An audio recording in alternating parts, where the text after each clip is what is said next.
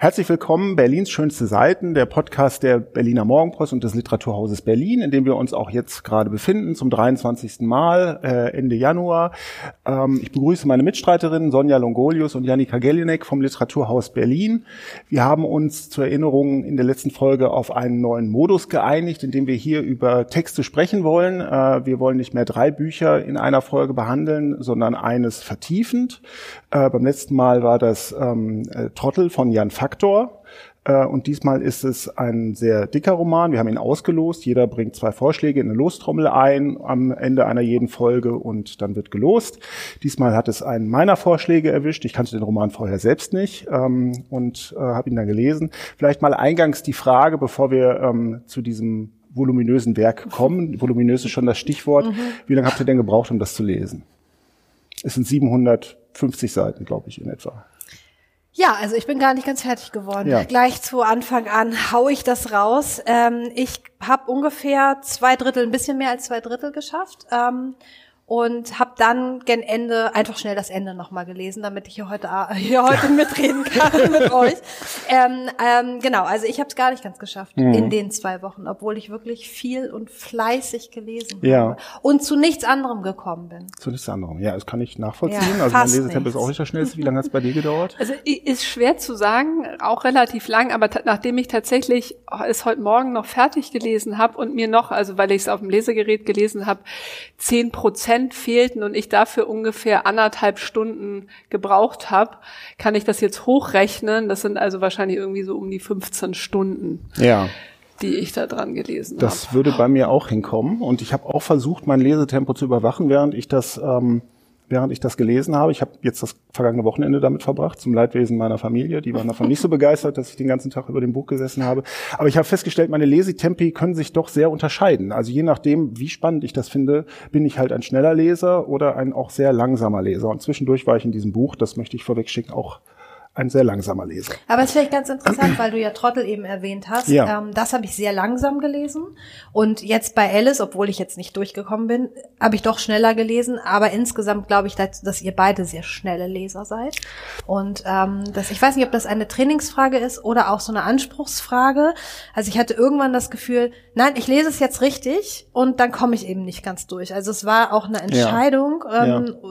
Das, die ich getroffen habe, um es einfach für mich richtig zu lesen. Aber liest du langsam, wenn du es langweilig findest oder wenn du es gut findest? Äh, ich glaube, das hängt auch immer sehr stark von dem Titel ab. Das ist ja ein sehr stark plotgetriebener Roman. Er macht ein großes Fragezeichen, das ist relativ schnell klar. Wer ist es? Wir kommen gleich nochmal genauer auf den Inhalt. Ähm, und äh, ich war schon interessiert daran, das zu klären, diese Frage. Ähm, und äh, da hat sich mein Lesetempo dann auch angepasst. Also es war eigentlich keine bewusste Entscheidung, sondern ich bin da durchgeflogen, weil mich das sehr interessiert hat und weil es auch viel, also viel, jetzt mal unabhängig davon, wie ich das finde, viel mit meiner eigenen Biografie zu tun hat. Äh, aufgrund der Zeit, in der das spielt und aufgrund der Kulturgüter, die da irgendwie ähm, inszeniert und angesprochen werden. Weil ich finde, also oder weil es oder ich finde die Frage deswegen spannend, weil es ja doch dahin führt, was ist dann eigentlich Lesen, wenn du weißt, was ungefähr auf der Seite passiert. Wie genau musst du es dann lesen, wenn es sozusagen um den Plot geht? Und ich hatte mal so eine total interessante Erfahrung, als ich mal wieder Französisch lernen wollte und dann so Maigret-Krimis auf Französisch gelesen habe. Ich kann halt wirklich nur sehr wenig Französisch. Und dann wusste ich aber, wie so eine Krimi-Handlung funktioniert. Und das heißt, ich bin mit so ein Drittel von Vokabeln, die ich also pro Seite ungefähr konnte, vielleicht waren es auch nur ein Viertel, bin ich aber durch die Handlung gekommen, ja. Weil ich sozusagen wusste, wie das funktioniert und deswegen, es hat halt schon auch was mit Training zu tun, mhm. wenn bei, bei bei Trottel hätte das halt niemals funktioniert. Genau, da wäre das nicht Bei gegangen. Trottel hätte es niemals ja. funktioniert und bei dem Buch, also jetzt ja. gerade zum Schluss, habe ich gesagt, so, ich weiß, I know, I know ja. und dann kann ich das auch sehr schnell lesen, weil ich die Struktur kapiert habe. Aber ich finde eben gar nicht unbedingt, vielleicht jetzt steigen wir voll ein, aber dass es so plotgetrieben ist. Weil es passiert ja zeitweise unendlich wenig, beziehungsweise immer das Gleiche oder ja. sehr Ähnliches. Ja. Und dann frage ich mich, ist das überhaupt plotgetrieben oder geht es dann nicht genau um diese Stimmung, in die man sich hineinbegibt? Also vielleicht ist da dann deshalb die Entscheidung zum langsamen Lesen ja. und zum, okay, ich komme dann eben nicht zum Plot und versuche schnell herauszufinden, wie es endet, damit ich mitreden kann, sondern eher zu sagen, ich lasse mir die Zeit. Aber da kommen wir vielleicht kommen drauf, wir wenn, wir den, wenn wir den Inhalt uns nochmal vergegenwärtigt ja. haben. Vielleicht ähm, kurze ähm, äh, kurze ähm, Notizen zum Autor, Bret Easton Ellis. Ähm, äh, ähm, ich, Geburtsjahr habe ich mir aufgeschrieben. Er ist jetzt irgendwie Ende fünfzig, das heißt, sein Geburtsjahr ist neunzehnhundertvierundsechzig, geboren in Sherman Oaks, das ist ein Stadtteil von Los Angeles, bekannt geworden in den achtziger und neunziger Jahren mit Romanen, die äh, in einem also zumindest zwei davon, die ersten beiden, Unter Null und ähm, Rules of Attraction. Ich kann den deutschen übersetzt, der deutsche Titel von Rules of Attraction heißt einfach Unwiderstehlich. Ich finde ihn furchtbar. Ähm, aber es ist ein sehr gutes Buch, das ich während meiner Studienzeit auch verschlungen habe. Und beide äh, spielen in einem Milieu, das man hiermit vergleichen kann. Weltweit und auch in Deutschland besonders bekannt geworden ist er allerdings mit einem Roman, der neunzehnhunderteinundneunzig erschienen ist und äh, der heißt American Psycho, der auch deshalb bekannt ist, weil er zweitausend mit Christian Bale in der Hauptrolle verfilmt worden ist. Ein äh, unglaublich blutrünstiger Roman, der im Wall-Street-Milieu spielt, ähm, der davon handelt, äh, von einem Menschen, der eigentlich den außer Oberflächen nichts interessieren, der sich über Seiten hinweg mit der Gestaltung einer Visitenkarte auseinandersetzen kann äh, oder mit Manschettenknöpfen oder mit einem Rasierwasser und dann mit der gleichen Detailgenauigkeit und Präzision schildert, wie er Menschen tötet, schlachtet, muss man sagen. Ähm, Dieses, dieser Roman war irgendwie äh, auf eine so neuartige Weise verstörend für mich, als ich den damals las, dass mir dieser Autor dann wirklich irgendwie präsent war, zumal er auch in Deutschland, wie ich finde, viele Nachahmer gefunden hat. Ähm, die Art und Weise, die Gegenwart des Kapitalismus in den Roman einzuspielen, anhand von Markennamen, anhand von Kleidern, anhand von äh, Songtiteln. Es gibt ein Kapitel in American Psycho, wo es nur um ein Genesis-Album geht, wo jeder Song analysiert wird, eines durch und durch durchschnittlichen schlechten Albums. Und ähm, also, weil das äh, diese diese Form, dieser Ton war neu. Ähm, mhm. Und äh, man kann, oder er ist häufig, Bret Easton Ellis ist häufig genannt worden als eine ganz entscheidende Gründungsfigur für das sogenannte Phänomen der Popliteratur, das in den neunziger Jahren mit äh, deutschen Schriftstellerinnen und Schriftstellern wie Elke Natas, Christian Kracht, Eckhard Nickel, äh, Thomas Meinecke auf mehr oder minder starke Weise verbunden war.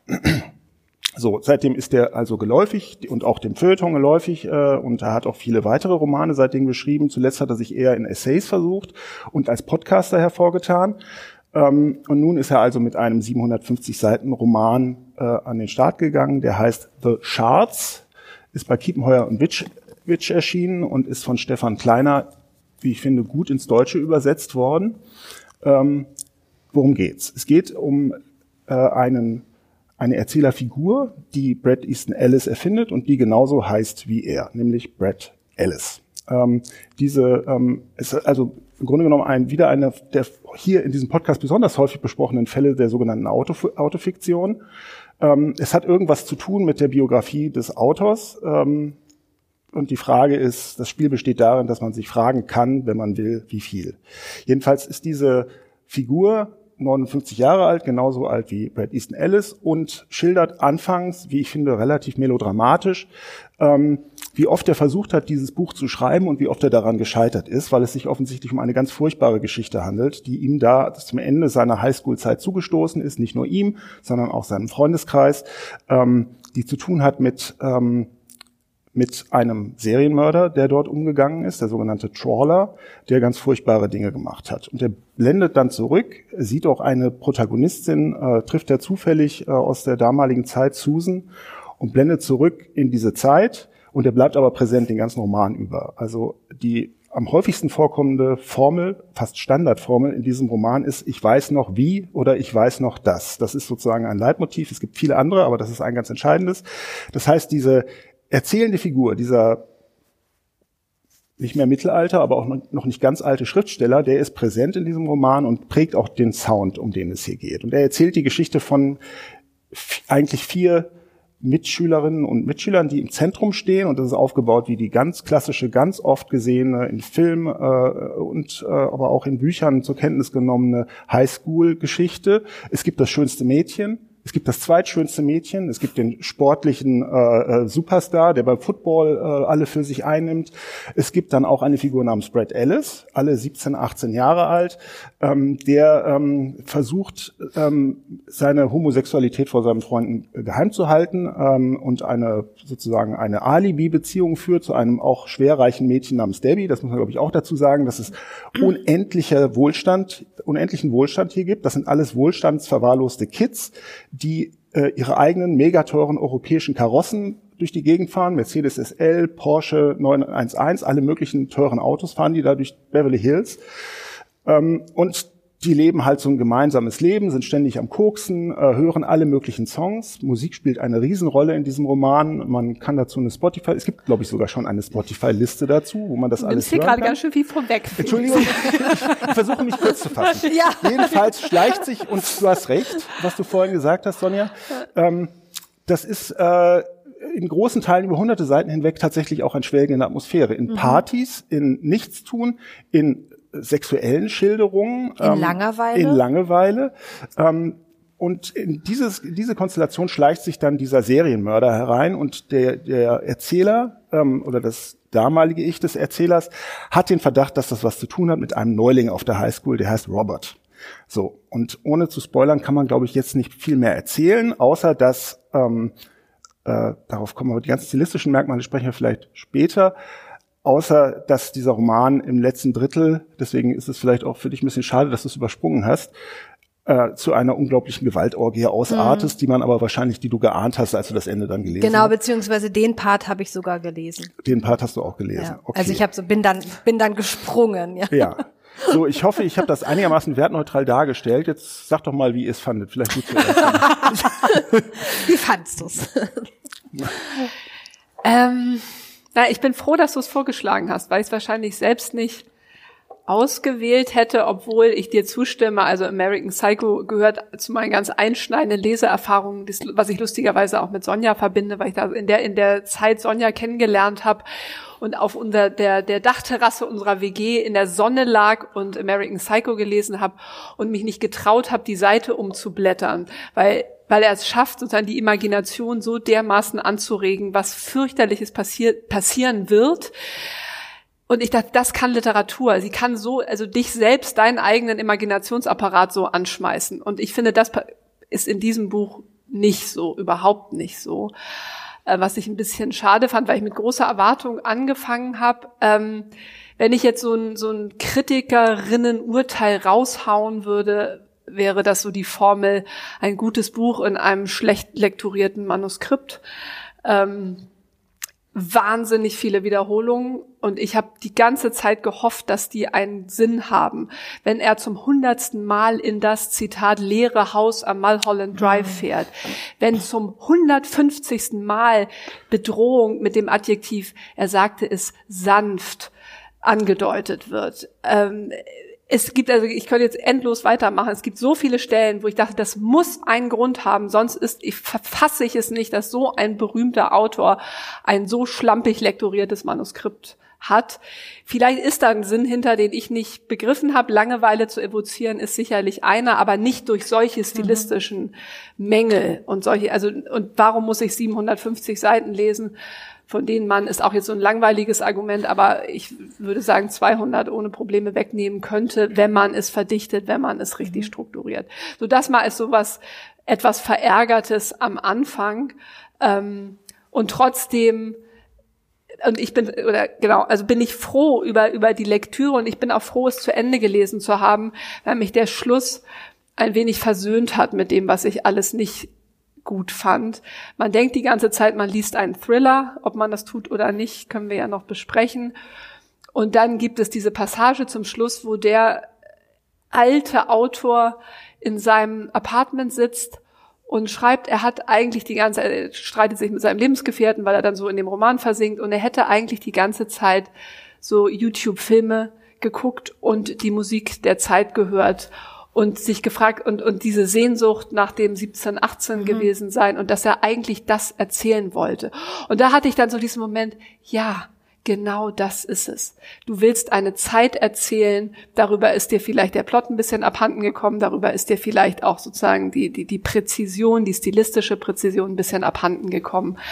Und da war ich irgendwie wie versöhnt. Mhm. Und ich habe das sozusagen nur nebenbei, ich habe bei bei Seite hundertfünfzig dachte ich so, ich muss jetzt mal die Musik hören. Und habe mir, ich weil ich so blöd bin und nicht gleich auf die Idee gekommen bin, dass es eine Playlist geben könnte, habe dann angefangen, die ganzen Songs einzuspeisen und mir selber eine Playlist zu machen und bin dann am Wochenende eine Stunde durch den Wald gejoggt und habe das gehört. Mhm. Und ich bin bei jetzt, jetzt sind es schon vier Stunden und ich habe das nicht alles gemacht. Und das, finde ich, hilft einem total, mhm. wenn man diese Musik dazu hört. Du legst schon, ja. Ja, also ich finde das total toll.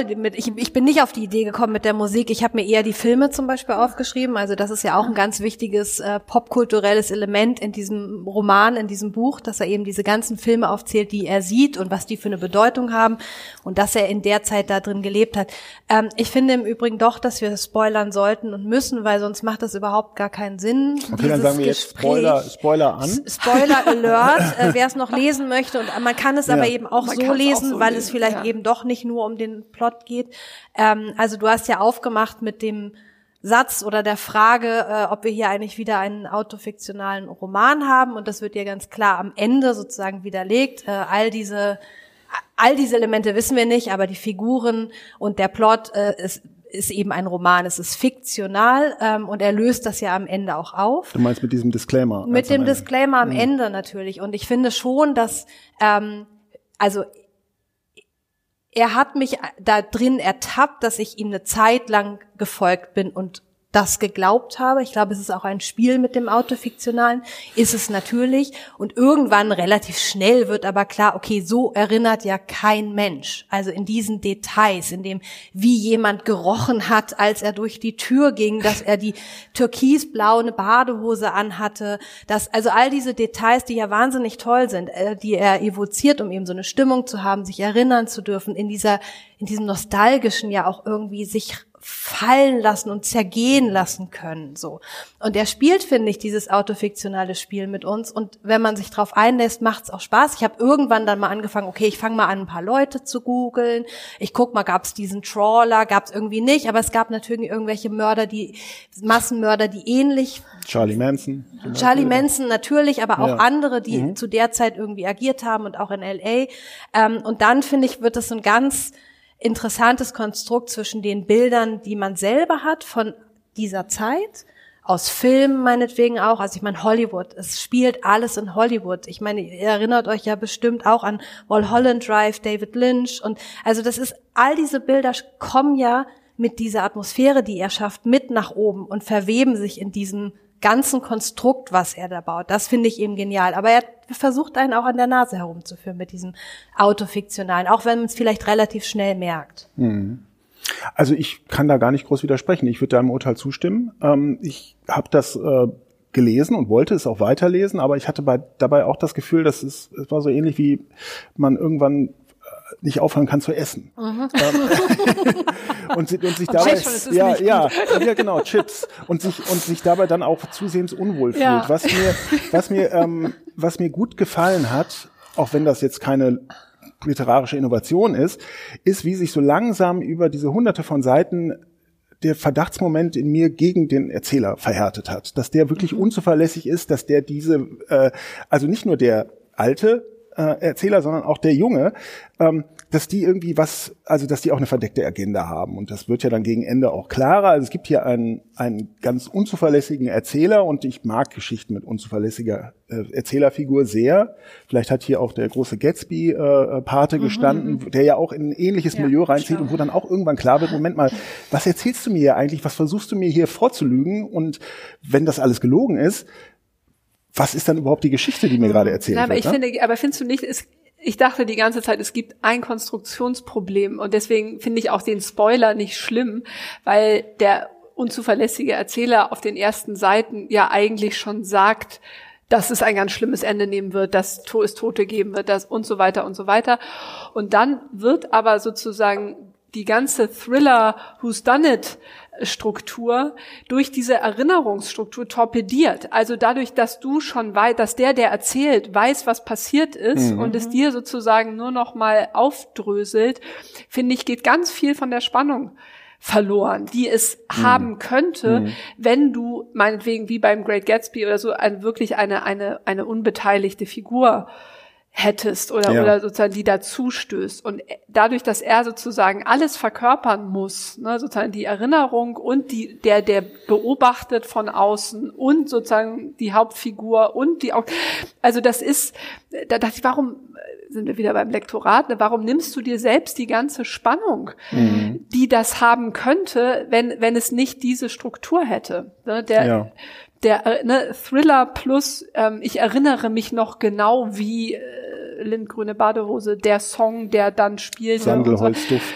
So. Genau, ne, das, ja. das finde ich... Äh, funktioniert nicht. Ja, und es ja. ist ja auch eine gewisse Schizophrenie in der Erzählerstimme. Ne? Er sagt immer, da sprach der Autor und da sprach, wie nennt er sich dann, ähm, nicht der Erzähler, sondern sagt dann der Beteiligte oder so. Der aktive, der aktive Teilnehmer. Der aktive Teilnehmer. Und das fand ich, das fand genau. ich zum Beispiel eine komische Übersetzung. Was, ja. was ist der aktive Teilnehmer? Ja, ich habe die englische ja. jetzt nicht präsent. Aber genau, also selbst in der Erzählstimme kann er variieren der, ja, oder genau, variiert er. Genau. Spielt er jetzt diese Scharade mit, diese angebliche, dass er eigentlich der heterosexuelle, vielleicht nicht beliebteste Junge, aber doch einer zu der Truppe dazugehörenden Jungs, die irgendwie äh, angesehen sind an der Highschool, oder ist er eigentlich der äh, stille, schwule Autor, der seinen ersten Roman schreibt und der das alles von außen beobachtet? Und da wechselt er ja immer hin und her zwischen diesen beiden Rollen.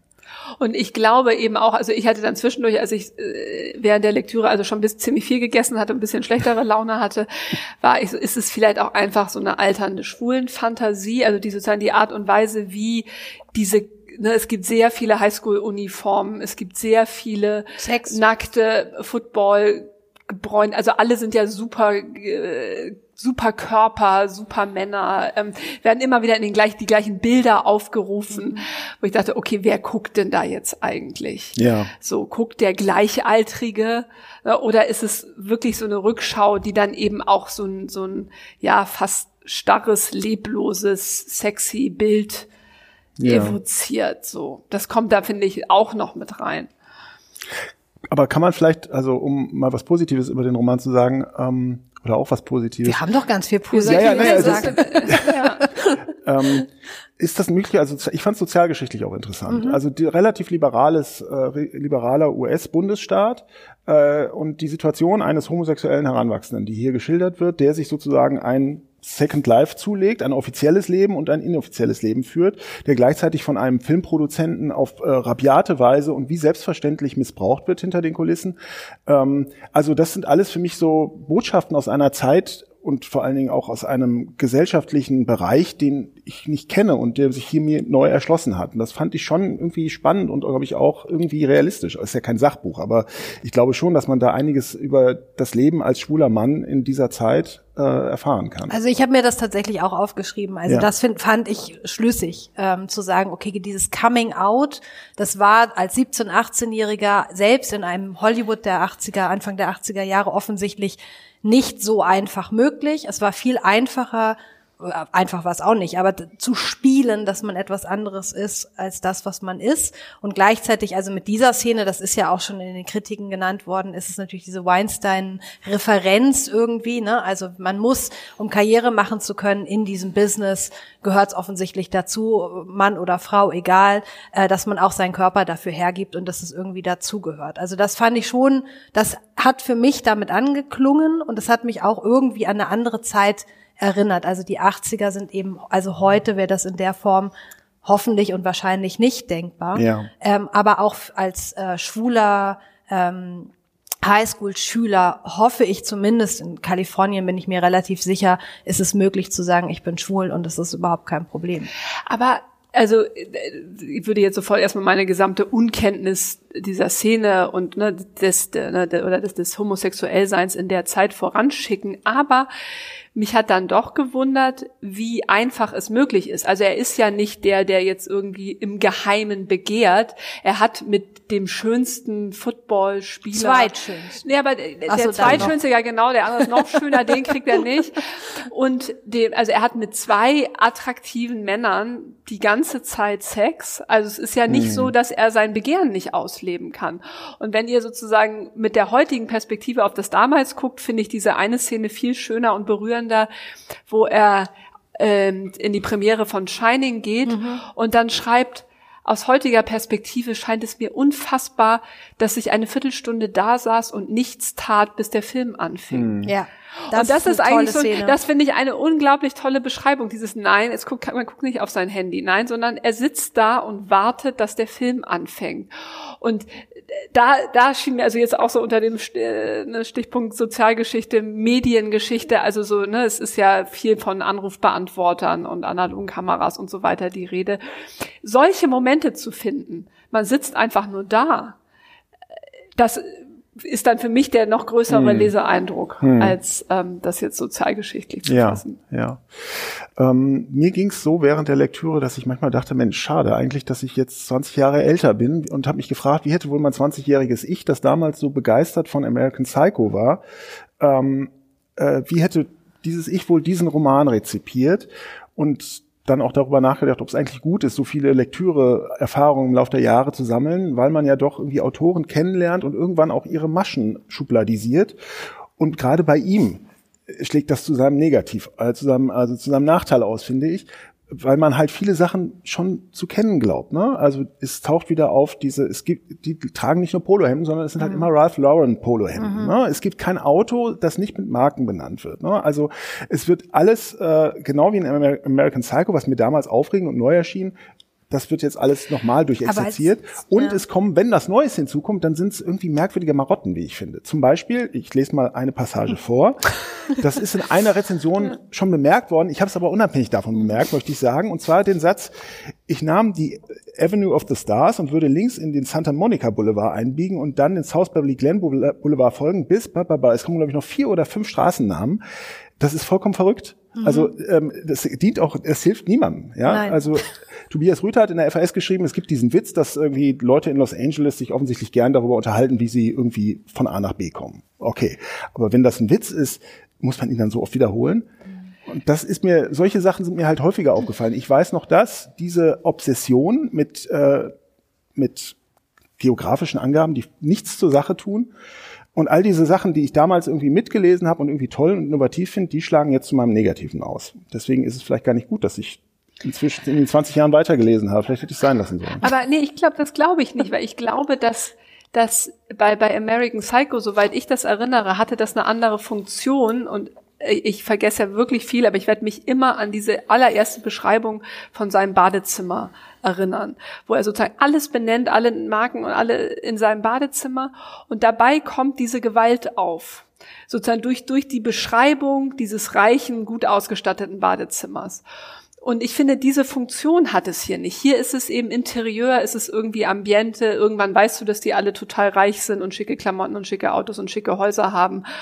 Und dann brauchst du das nicht mehr. Und und ich finde, dadurch, dass es diese Funktion nicht mehr hat, ist es gar nicht so sehr eine Marotte, als sie ist ihnen in, in dem Roman mhm. abhanden gekommen. Und ich habe mich gerade gefragt, also das, diese Straßenbeschreibungen, die fallen einem ja auch auf. Und äh, mir ging es dann auch so ein bisschen eher so, dass ich dann so Filmszenen, mhm. also man, man kann ja fast mit denen cruisen, ähm, äh, weil man diese Straßen so oft in irgendwelchen Filmen gesehen hat. Ich habe mich gefragt, als ich zum Beispiel meine Playlist gemacht habe, an irgendeiner Stelle wird Kim Wilde beschrieben, und ich habe das eingegeben und da wird ihr Gesicht im Text beschrieben. Und ich habe das und, auch geguckt. Und dann ja. bekommst du natürlich sofort ihr Gesicht auch auf dem Handybildschirm. Und das war dann kurz wieder, wo ich dachte, boah, ist das vielleicht doch ganz schön intelligent, indem er damit spielt, dass er vielleicht auch davon ausgeht, dass Leute Glaube das ich. eingeben. Unbedingt. Ja. Und dann guckt sie dich an, in mhm. dem Moment, wo das im Buch beschrieben wird. Oder wenn und zwar du sehr gut beschrieben, muss man sagen. Sehr gut ja. beschrieben. Oder du hast diese Straßen und du könntest das auf auf Maps oder irgendwie so, könntest dich ja auch reinzoomen und könntest sozusagen wie mitfahren. Und dadurch hatte das, was die Beschreibung bei mir eben nicht immer evoziert hat, doch plötzlich dieses krass, er ist mit mir im Raum. Es ist doch unheimlicher, als ich gedacht habe. Ah. Aber das ja. ist auch dieser dieses Spiel mit dem Autofiktionalen, weil es auch mit der eigenen Autobiografie ein bisschen spielt. Und ich weiß zum Beispiel nicht, heute zwanzigjährige oder zwanzigjähriger, wie der oder die das lesen würde, weil wir ja schon irgendwie die achtziger einfach erlebt haben. Ja. Und sozusagen, das sind unsere Playlists, das sind unsere Filme, vielleicht nicht ganz, also wir sind ein bisschen jünger, aber ähm, doch annähernd, und wir folgen dem. Und dass dieses Spiel, das man dann hat, dass man in der eigenen Autobiografie auch ein bisschen rumsuchen kann, sich erinnern kann, vielleicht nochmal an die Songs erinnern kann, da greift er uns doch. Also deshalb, ich glaube, du kannst froh sein eigentlich, dass du diese Leseerfahrung hast und dass du auch diese Biografie hast, um das in der Form genießen zu können. Ja. Ich bezweifle, dass das ein zwanzigjähriger jetzt gerade kann. Oder vielleicht auch jemand, der viel älter ist und das eben nicht in seiner Jugend erlebt hat. Also diese Playlists, diese Filme und so weiter. Stimmt. Also wenn man das alles nicht kennt, dann mhm. wird's schwierig, ne? Mit Weil, dem Lesen ist was ist dann der Plot? Oder was ist auch, also ich musste daran denken, also diese Markennamen zum Beispiel, ich glaube, das spielt heute, also hoffe ich, in dem, was ich mitbekomme von den Jugendlichen, gar nicht so eine große Rolle. Nicht so wie bei uns in den achtzigern. Dieses Markenkleidung war so wichtig. Das war bestimmt auch nicht überall so. Das ist jetzt natürlich schwierig pauschal zu formulieren. Aber ich habe das Gefühl, es ist weniger geworden, deutlich weniger. Oder auch, dass wir so, ich jedenfalls, sehr werbeverseucht waren. Weil im Fernsehen gab es eben Werbung. Man kannte die Werbemarken von Waschmitteln rauf und runter und die Sprüche rauf und runter. Welche Schokolade, welche Sprüche und so weiter. Ähm, das ist heute auch nicht mehr so. Also Also insofern ist das schon, das ist wiederum zeitgeschichtlich interessant und hat sich, ähm, also das lief bei mir auch mit beim Lesen die ganze Zeit. Meine eigenen autobiografischen Referenzen, das fand ich irgendwie interessant. Also du machst uns jetzt doch noch so ein bisschen älter, also weil ich finde die acht, das, das liegt ja kurz Klar, davor. Ist, das stimmt. Und ich fand eher, weil diese, also ich mag gerne, oder achtziger Jahre höre ich an sich ganz gerne, ich würde eigentlich gerne noch mal wissen, Ähm, diese Playlist oder diese Lieder, was erzählen die eigentlich? Also welche wählt er aus und welche nicht? Es sind ja wirklich sehr viele.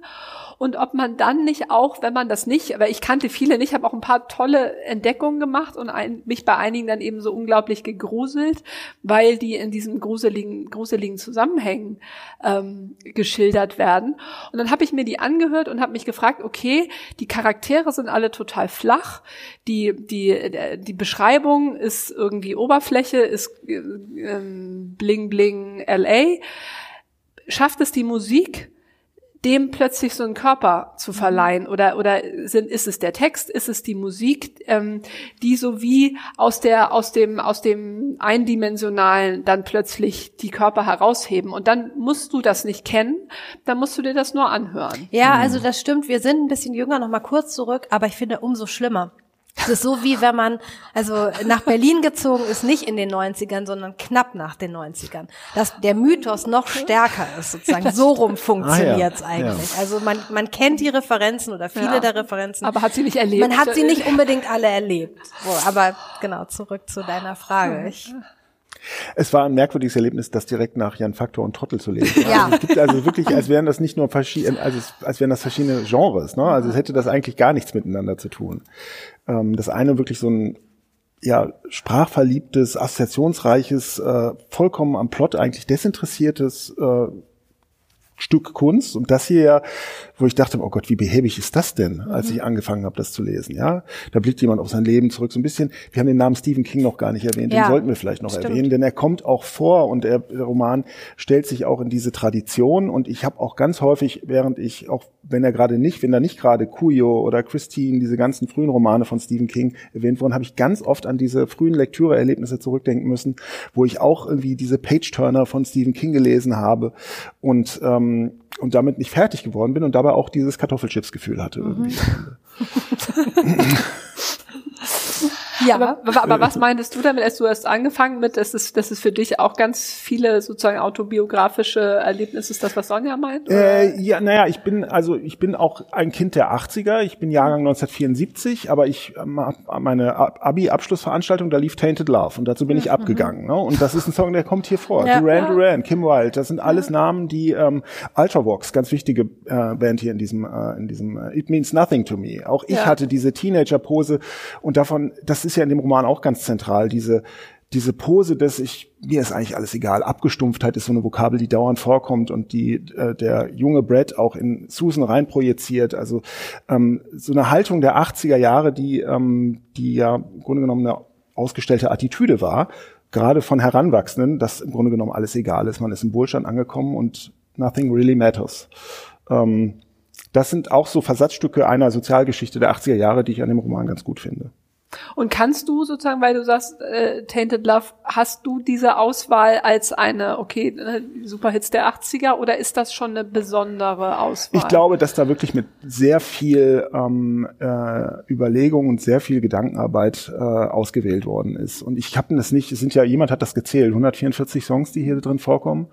Ähm, Ich habe das, und wenn du sagst vier Stunden, dann bin ich beeindruckt. Ich habe tatsächlich klar. bei vielleicht jedem zehnten Song, wo es mich interessiert hat, auch bei Kids in America von Kim Wilde habe ich ja. das auch gemacht, weil da auch dieses Video so geschildert wird. Ja. Da habe ich es mir dann angeguckt und der Roman bekam tatsächlich dadurch noch eine zusätzliche Ebene, weil ich genau. auch gesehen habe, mit welcher, mit welcher mühevollen Kleinarbeit hier wirklich in die kleinsten Details dieser Songs mhm. reingeleuchtet wird. Und ja, es stimmt, wenn er sagt, dass irgendwie im letzten Akkord von Song X Y, dass es sich dann ins Traurige moduliert und man genau hinhört, es stimmt. Mhm. Ähm, und äh, das macht den Roman schon irgendwie interessanter als den durchschnittlichen Page-Turner, finde ich. Gut.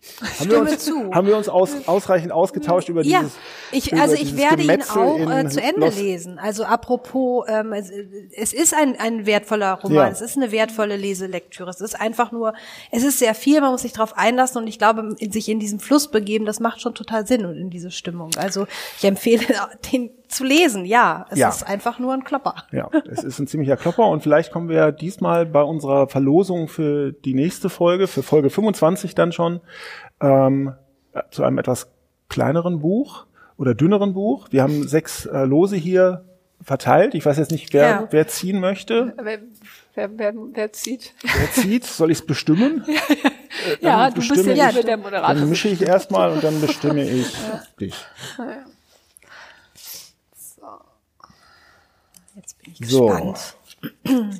Ha, ich habe mein Buch gezogen, ja. das ist leider, leider doch ein bisschen dicker. Ah, okay. ähm, und zwar Jean Malaquet, Planet ohne Visum, ähm, erschien, äh, ich glaube, ursprünglich in den vierziger Jahren, ein französischer Exilroman, äh, jetzt erschienen bei Nautilus zweitausendzweiundzwanzig, und ich glaube sogar schon in der dritten Auflage.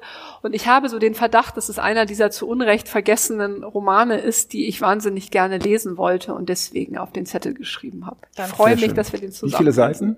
Viele. Aber nicht, also da kommt jetzt keiner mehr ran, aber ich, genau, ich fürchte, wir sind irgendwo so bei vierhundert. Naja, das ist ja nicht, das schaffen wir auf jeden Fall, ich freue mich.